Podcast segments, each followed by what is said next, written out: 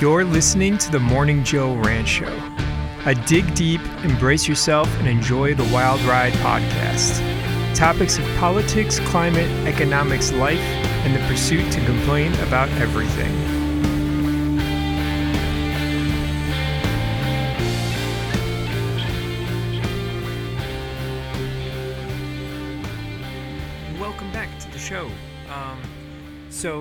Get right into the topics I'm gonna be talking about. Um, UN report: World has 10 months to take action on climate change. Um, next one will be about the top 1% of Americans have taken $50 trillion from the bottom 90% since 1975, and that's made the U.S. less secure. Um, and then I'm going to talk about Nestle and the baby formula, the top companies that pretty much own everything, which I might do that part first and then go into Nestle because it kind of mirrors into that. And then what can you do about that? And there's a new app called, I don't know if it's new, but I think it's newer. It's called the Boycott app, and I'll talk about that for a few minutes. Okay, so let's just jump into it. Um, yeah, so the UN report. If this task was urgent before, it's crucial now. UN's, uh, sorry. UN says world has 10 months to get serious on climate goals, which, like I said before, there is no stopping climate change. We can only hope to slow it down. This is a Times article. It was from February 26, 2021. So just a couple days ago. Today is Tuesday, March 2nd. Okay, I'm just going to read a little bit of this. Somebody asked me to, um, like, why don't you just read the whole article? And it's like, well, I try to take the best pieces out of the article because most of these articles are pretty long, and I don't just want to sit here and read articles to you guys. Like, the point of this podcast is just to try to condense it down to as much as possible with kind of like cliff note versions. Originally, this podcast started as that was just cliff note versions of life and stuff like that. If you listen to some of the first podcasts I put out, and Eh, that was originally what it was supposed to be. And i think i just consolidated it so so I, it was like most people have a short attention span which again i don't like giving more like i try to keep these to 20 minutes and i know i'm not like they're 30 minutes. But the more these topics that i find i find I, what i find interesting i hope there's others that find these interesting too. So that's why i don't read all the articles like stuff. And that's why i put the sources inside the podcast notes so you guys can Look at it for yourself and get your own opinion. I'm not saying you have to trust or believe everything I say, question everything. But these are the stories I find. I find the data and the facts for these pretty accurate. So I, that's what I do. So anyway, getting back to this one. If the task was urgent before, it's crucial now. UN says world has 10 months to get serious on climate goals. All right, let's let's read a little bit of this. Um, if member nations are to achieve the Paris Agreement target of limiting global temperature rise above pre industrial levels by 2 degrees Celsius, ideally 1.5 degrees Celsius by 2100, they must redouble efforts and submit stronger, more uh, ambitious goals to reduce carbon emissions, according to the report. The document tabulates that national climate action plans, NDCs, of each member nation the NDCs, which were due at the end of 2020, are essentially blueprints laying out emission reduction targets for each country, along with plans detailing how they will meet those st- stated goals. So far, the plans are all coming up short. The report shows that while the majority of the 75 nations that have submitted NDCs increased their individual commitments, their combined impact puts them on a path to achieve only 1% reduction in global emissions by 2030, compared to the 45% reduction needed to hit the 1.5 degrees Celsius temperature goal. No shit. This report shows that current levels of climate ambition are very far from putting up pathway that will meet our Paris Agreement goals, said Patricia Espinosa, Executive Secretary of UN Climate Change. While we acknowledge the recent political shift and momentum towards stronger climate action throughout the world, decisions to accelerate and broaden climate action everywhere must be taken now. You know, this I'm glad that they put this article out there cuz it just goes to show you nobody in charge gives a shit. Maybe like a hand few people, but there are people on both sides that do. It's not just one side versus the other. The people in fucking office do not give a shit and are not listening to the people that study this shit. It's so stupid. I get so mad over this because people just don't get it. It's like we're not even like nothing changes ever, ever changes. And I'm not laughing. I'm laughing like in a in a cynical way. George Carlin was fucking right 20 years ago, 25 years ago when he when he said, "Take and I'm not picking on people cuz I'm a dummy." But, you know, his whole take I'm not even to say it cuz it's such a dickhead thing to say, but it's fucking true. Like the population just doesn't get it. And you're like, ay, ay, ay. So, anyway, again, everybody calls me a nihilist. It's like, no, realist. I mean, let's be honest here.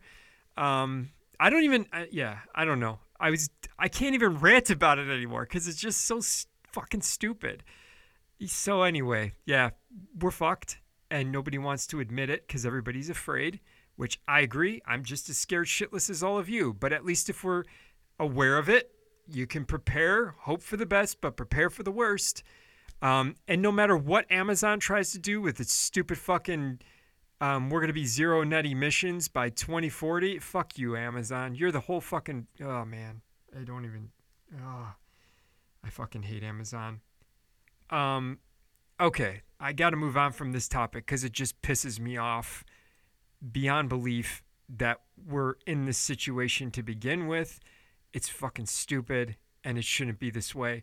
And I don't care who's in fucking office. I don't care who you voted for. None of these fuckers give a shit. It's it's yeah, sure. Maybe a handful, like 5 on each fucking side. That's about it. The rest of them still, you know. That's why I say Venus by Tuesday. All right. All right, I'm get off my my high horse of of being dick. Um, the the next topic: the top one percent of Americans. sorry, I'm just. Oh, the top one percent of Americans have taken fifty trillion dollars from the bottom ninety percent, and that's made the U.S. less secure. And this has been since 1975. Okay, I'm gonna read a little bit from this one. Um, this is not some back of the napkin approximation. Um, and both, I'm sorry, not to cut, so both these articles are from Time Magazine. So I'll post them in the in the show notes. This is not some back of the napkin approximation. According to a groundbreaking new working paper by Carter C. Price and Kathryn Edwards of the Rand Corporation, that's a huge polling corporation. Uh, I've did a, when I did a, um, one of my previous episodes, I talked a little bit about them because we it was it was during I think the election time. They're a huge corporation that does polling and stuff like that. Um, the Rand Corporation had more equitable income distributions of three decades following World War II, 1945 through 1974 merely held steady, the aggregate annual income of Americans earning below the 90th percentile would have been $2.5 trillion higher in the year 2018 alone. This is an amount equal to nearly 12% of GDP, enough to more than double median income, enough to pay every single working American in the bottom nine, uh, in the bottom nine deciles an additional $1,144 a month, every month, every single fucking year. It doesn't say fucking, I did. This article, by the way, is from September 14th, 2020. I, let me reread that. This is an amount equal to nearly 12% of the GDP, enough to enough to more than double median income, enough to pay every single working American in the bottom nine, um, in the bottom, I think it's bottom nine percent is what it's saying, an additional one thousand one hundred forty-four dollars a month every month, every single year. What what did I say two podcasts ago about the average rent being fourteen hundred dollars? Okay, I'm gonna keep reading this before I go off on my fucking tangent. Sorry guys, I, I got a little bit of ADHD, but I'm trying my best to not do that to you guys. It's just I get pissed in the middle of these. Price and Edwards calculate that the cumulative tab for our four decade long experiment in radical inequality had grown to over $47 trillion from 1975 through 2018 at a recent pace of about $2.5 trillion a year. That number, we estimate, crossed the $50 trillion mark by early 2020. That's $50 trillion that would have gone into the paychecks of working Americans had inequality held consistent. $50 trillion that would have built a far larger and more prosperous economy. $50 trillion that would have enabled the vast majority of Americans to enter this pandemic far more healthy, resilient, and financially secure. At the RAND report, whose research was, was funded by the Fair Work Center, which co author David Rolf is a board member of, demonstrates a rising tide most definitely did not lift all boats. It didn't even lift most of them, as nearly all of the benefits of growth these past 45 years were captured by those at the very top. And as an American economy grows radically unequal, it is holding back economic growth itself. I'm to stop it right there. I, this stuff fucking pisses me off. And when I hear people tell me about the minimum wage thing, that it shouldn't be passed, you're in the fucking working class. You should not be put, pissed off at the poor people. Like, again, I have proven over and over again on this fucking podcast go look at the data. We have not kept up with inflation. They have suppressed minimum wage for 20 years. These are the fucking politicians who, are, who have been in office for 30 plus years. The Mitch McConnells and the Nancy fucking Pelosi's, the Chuck Schumers and uh, the, the uh, Lindsey Grahams. So when you sit there and tell me it, $15 minimum wage would ruin it, the Rising did a great thing today. I should include it in this thing. They talked about the $15 minimum wage and that there was actually a study done of what would happen if they raised $15 minimum wage. Your cheeseburger would probably only go up 17 cents. For real. But God forbid working class people actually have a living wage. And the people that are like, well, why would anybody get $15 an hour to flip a burger? Hey, dumbass. And I'm not really calling you dumbass, but I'm trying to tell you, like, think about it. If their wage goes up, your employer has to pay you more. Because guess what? You can leave for an easier job. Like, that's the point of it. They've kept it suppressed for too long. And for those of you that have kids, just wait. When they can't move out, you can't bitch at them because they can't fucking move out of your house. Quit acting like this is a poor person problem. It's a it's not a race problem. It's a fucking us versus them in terms of the rich versus the rest of us. And I mean rich by I'm going to get more into it in the end of the podcast. There's 10 fucking companies that own everything. And I got documentation for it. I'm not tr- again, I'm not trying to yell at you guys. I'm so glad you guys listen to this the people that do. It's frustrating though when you're arguing with people I, I swear to God, it's like I said this quote like my sister said. Um, she said this to me, and it's exactly right. Experts of everything without knowledge in anything. People just sit there and spew shit off that they fucking hear, but they don't want to look into stuff. We want headlines. That's all we fucking look at. And, and I'm guilty of that a lot of the time until I start diving into it, and it's like, what the fuck? And when you actually start looking at data and statistics, it's like, Everybody wants to claim that capitalism works. It fucking doesn't. It doesn't work, just like socialism doesn't work. There's aspects of it that fucking work. Fine with me, but it doesn't work for everything. God damn, I'm getting mad and I'm sorry. I'm not yelling at you guys. Um, I, I'm just, I, this is just disturbing. $50 trillion from the bottom 90%. And we still fight like Amazon gives a shit about us. I'm speaking strictly to the Republicans right now because it's like I don't understand why you guys act like corporations like you. Like it's not free market. They're the ones taking out the mom and pop shops. Like harness your anger at the right thing. Harness your anger at the right people. That's look stop looking at party lines. None of them give a shit about you. Ay, ay, ay. Okay. Whew. Um, my next thing is going to be going into. I'm gonna. I'm gonna do the um, the Nestle's and baby formula first, and then I'll do the top companies that pretty much own everything because I think this will go hand in hand. So I never heard about this until recently, and this is fucking disturbing. Um, so I have a few sources for this too. This there's a source from February 1st, 2018. It's from The Guardian. Um, I have another Guardian article from February 13th, 2013. And then I have a thing from April 1987, the multinational monitor. Um, and this is the hawking disaster in the third world. Um, but I'm going to read from the Guardian article. So this article is about eight years old, but this is fucking disturbing. Nestle baby milk scandal has grown up but not gone away. Um, obesity and diabetes show that better standards in the food industry must be enforced, writes Mike Muller, author of the 1974 baby milk scandal report. This is fucking this. Uh, just again, it irks me. Um, yeah, actually, let me see. There's I have a bunch of articles here, and I kind of want to read one that has. Um, so Nestle is the global market leader for infant milk products with a market share of close to a quarter. It has been dodged. Uh, it has been dogged by the advertising issue since a 1974 report called "The Baby" sparked a worldwide boycott.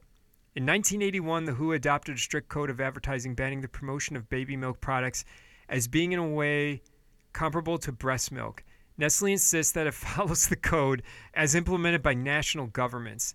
But the new report finds that it touted products in the U.S. such as Gerber Good Start Gentle Powder as our closest to breast milk and sold it as, um, I don't know how to say this, Beba Optipro 1 powder in Switzerland as following the example of breast milk.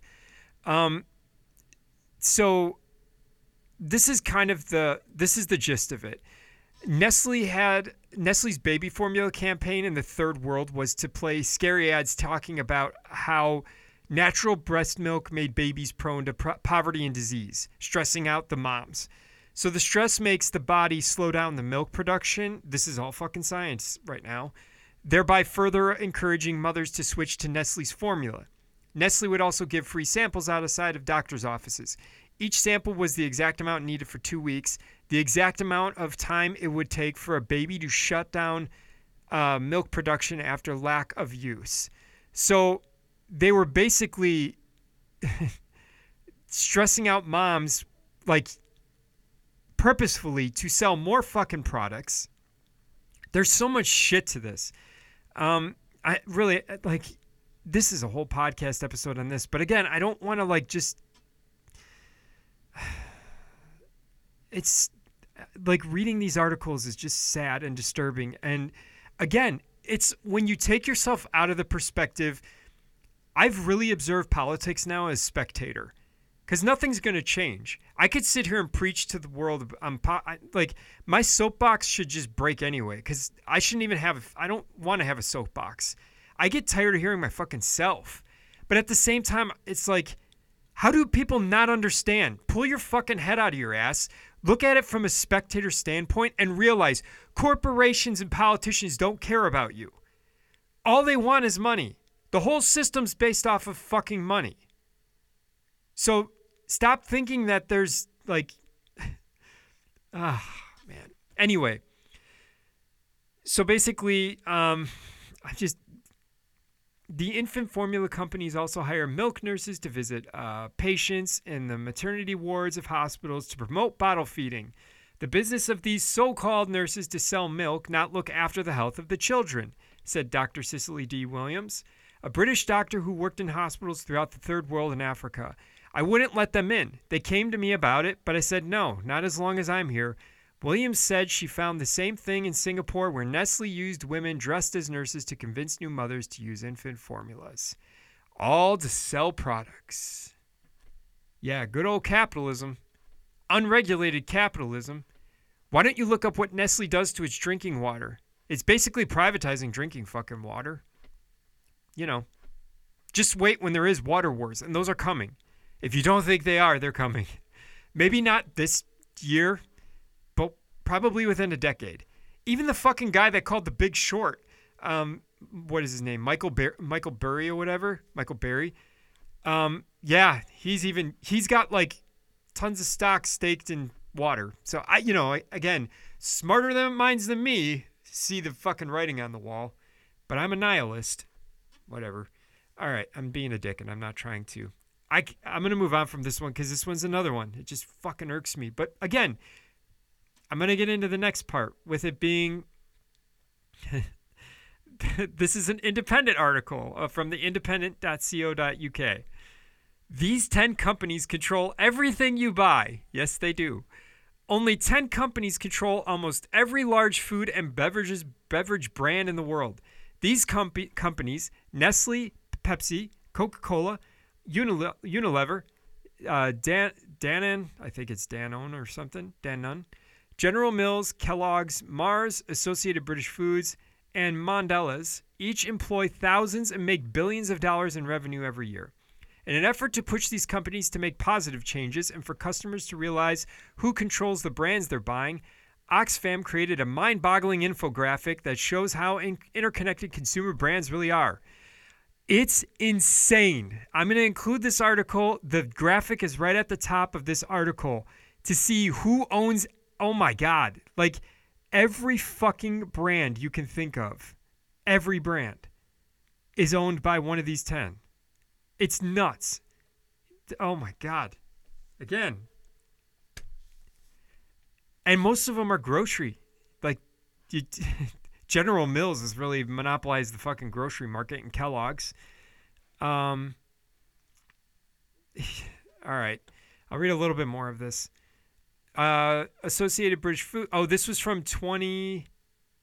What, what year was. So this was from 2017. So Kellogg's revenue 2016, $13 billion. Uh, Associated British Foods, $16.8 billion. This is revenue. General Mills, 16.6 billion. Um, Danone, uh, 23.7. Mondelez, 25.9. Mars, 35 billion. Coca-Cola, 41 billion. Good old, uh, what's his name? The Oklahoma, uh, what's his, oh, or Nebraska, whatever his fucking name is. I don't like him. Um, Unilever, 48.3 billion. Uh, Pepsi, 62.8 billion. Nestle, 90.2 billion. Um, so again, 10 companies that own every, uh, pretty much control everything you buy. Try growing your own food. Be interesting. But just wait, when Nestle owns all the water, can't get pissed off about it if you allow it to. Oh, but wait. Let's just keep kicking the fucking can down the road with the same politicians we fucking elect every fucking goddamn year. Yeah, that's really changed a lot. And I'm talking about both sides, not just one. This has really helped us out a lot. All right, I'm gonna move on from this one because again, it's just pissed me off, and I'll include this in the um, in the info or in the the show notes for you all. Um, in terms of I got two feel good ones, but one of them I don't really know is a feel good one. So there's an app called Boycott, and you can basically download it. And it's I don't know how cool it is. I haven't tried it. I found it because I wanted to see if there was anything you could do with doing so. But it's a free app. You vote with your wallet, is what it's called. Now, over a million people taking action every day. Um, join campaigns, join crowdsourced campaign to get behind causes you care about. I, I don't have any like I'm not associated with. I'm just reading what they say they're doing. You shop smart, scan barcodes when shopping to learn product history. You can speak up, get your message across by notifying product owners. Um, it sounds like I mean it sounds like a cool idea. I, I don't know. I haven't downloaded it, and to me it's like I don't know. It might be worth it, might not be. You guys look into it. I mean, I don't know who runs the app and and shit like that. But yeah, the illusion of choice is what they put down on. There's the infographic for the top the top brands or whatever. So I'll include a link. You guys are more than welcome to download it if you want to. My last um, feel good one, and I thought this was pretty cool. As a musician, as a music fan, um, as someone that occasionally plays out, U.S. music fans spent more on vinyl than CDs last year for the first time since 1986. That's crazy. And I get that we're in the land of digital, but it's crazy to think CDs are going away. I still have a CD player in my car. My daughter cracks me up because she can't get past like I have a record player and then I have a CD player, and she's never really seen an eight track yet. But I kind of explained it to her, and she has seen a cassette tape. And she's I have a video cassette player still, and I have videotapes. And she laughs like she's like, "Oh my gosh, what is this thing?" You know, and she's almost nine years old, but to her, it's like fascinating to see these old technologies or whatever. But um, I'm just gonna read a little bit of this. I just thought it was cool. 2020 may have been a gloomy year thanks to the pandemic, but was also an extraordinary year for vinyl. In the United States, the format outsold CD albums on a monetary basis in 2020. According to new data from industry body, the RIAA, it was the first time the vinyl trumped CD's annual revenues in the US for 34 years. Vinyl LPs and EPs generated 619 $619.6 million in retail spending in the year, according to the RIAA's New Year End report. That was $136 million more than the total spend by U.S. music fans on CD albums. Wow, that's crazy. That's really cool, though. I love vinyls. I know a lot of people that are like now getting back into vinyls. Um, I yeah, they're a lot of fun uh, to to collect and stuff. So I just, I'll I'll include this one uh, in the show notes if you guys want to read about it. It was pretty neat though seeing it, and of course like digital digital's obviously what everybody's doing now with iTunes and Spotify and all that. So, um, oh, and Harry Styles was the top selling vinyl last year. He sold 232,000 vinyl sales. Wow, that's not, I would think it'd be more than that. Billie Eilish was right behind him, 196,000, and Queen's Greatest Hits, 176,000, right behind them. That's pretty cool though. Um, that was my feel good story. I'm trying to do one. one. I don't even. I don't know if anybody even listens to the end of the podcast, to be honest with you. And if you do, I really appreciate it. I always say this at the end of the podcast. I'm not yelling at you. I appreciate you listening. I'm just, I'm passionate. I'm angry because people keep telling me that one side's better than the other and it's from both sides. And I'm like, I don't really give a shit. I like policies and I like to see how people vote. And majority of the time, the people that are in politics are voting against your own special interest. We need a lot of shit changed. There's no doubt on both sides. And for me, it's like, I don't hate anybody that doesn't agree with me.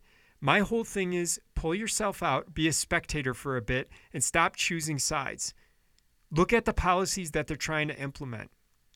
Biden ran on there is evidence and proof that Biden said he wants to pass the $15 minimum wage. That's why Bernie Sanders took his position, which Bernie Sanders should have really held his balls to the fire and said, "I'm not dropping out of the race unless you do, unless you, you know, you give me your word." And he didn't. So now Biden can back out of it. So that's why I get really annoyed with like people that like tell me about democratic policies and stuff. It's like your side's not like some great, fantastic side. If you're going to side with them, it's okay to agree with some of the stuff they do. I do. I agree with some of that stuff. But I also agree with some of the stuff the conservatives do. But I don't align with the parties because neither side gives a shit. Joe Biden is a piece of shit. He's a career politician that needs to get put out of office. Just like Trump was. Trump wasn't a career politician, but he's a piece of shit. So again, that's just my take. You don't have to agree with me. It's fine. But it's my podcast, so that's what I decide to say. anyway, um, thank you all for listening. I really appreciate it. Keep coming back. Again, I think my emails eh, should be in the show notes or whatever. If anybody has like a specific topic they'd like me to, to discuss or they have a cool article, I'm always looking for material. If there's somebody interesting to interview, please send it to me. I would love to interview people on here because I get tired of just talking by myself, but I would love to have people on here. It gives a different perspective. Um, and I don't want to debate people. It's more just scientists, you know, those types of people that like factually have data driven ideology. I'm all about it. That's what I'm all about. Anyway, all right, I'm done ranting. You guys all have a good one.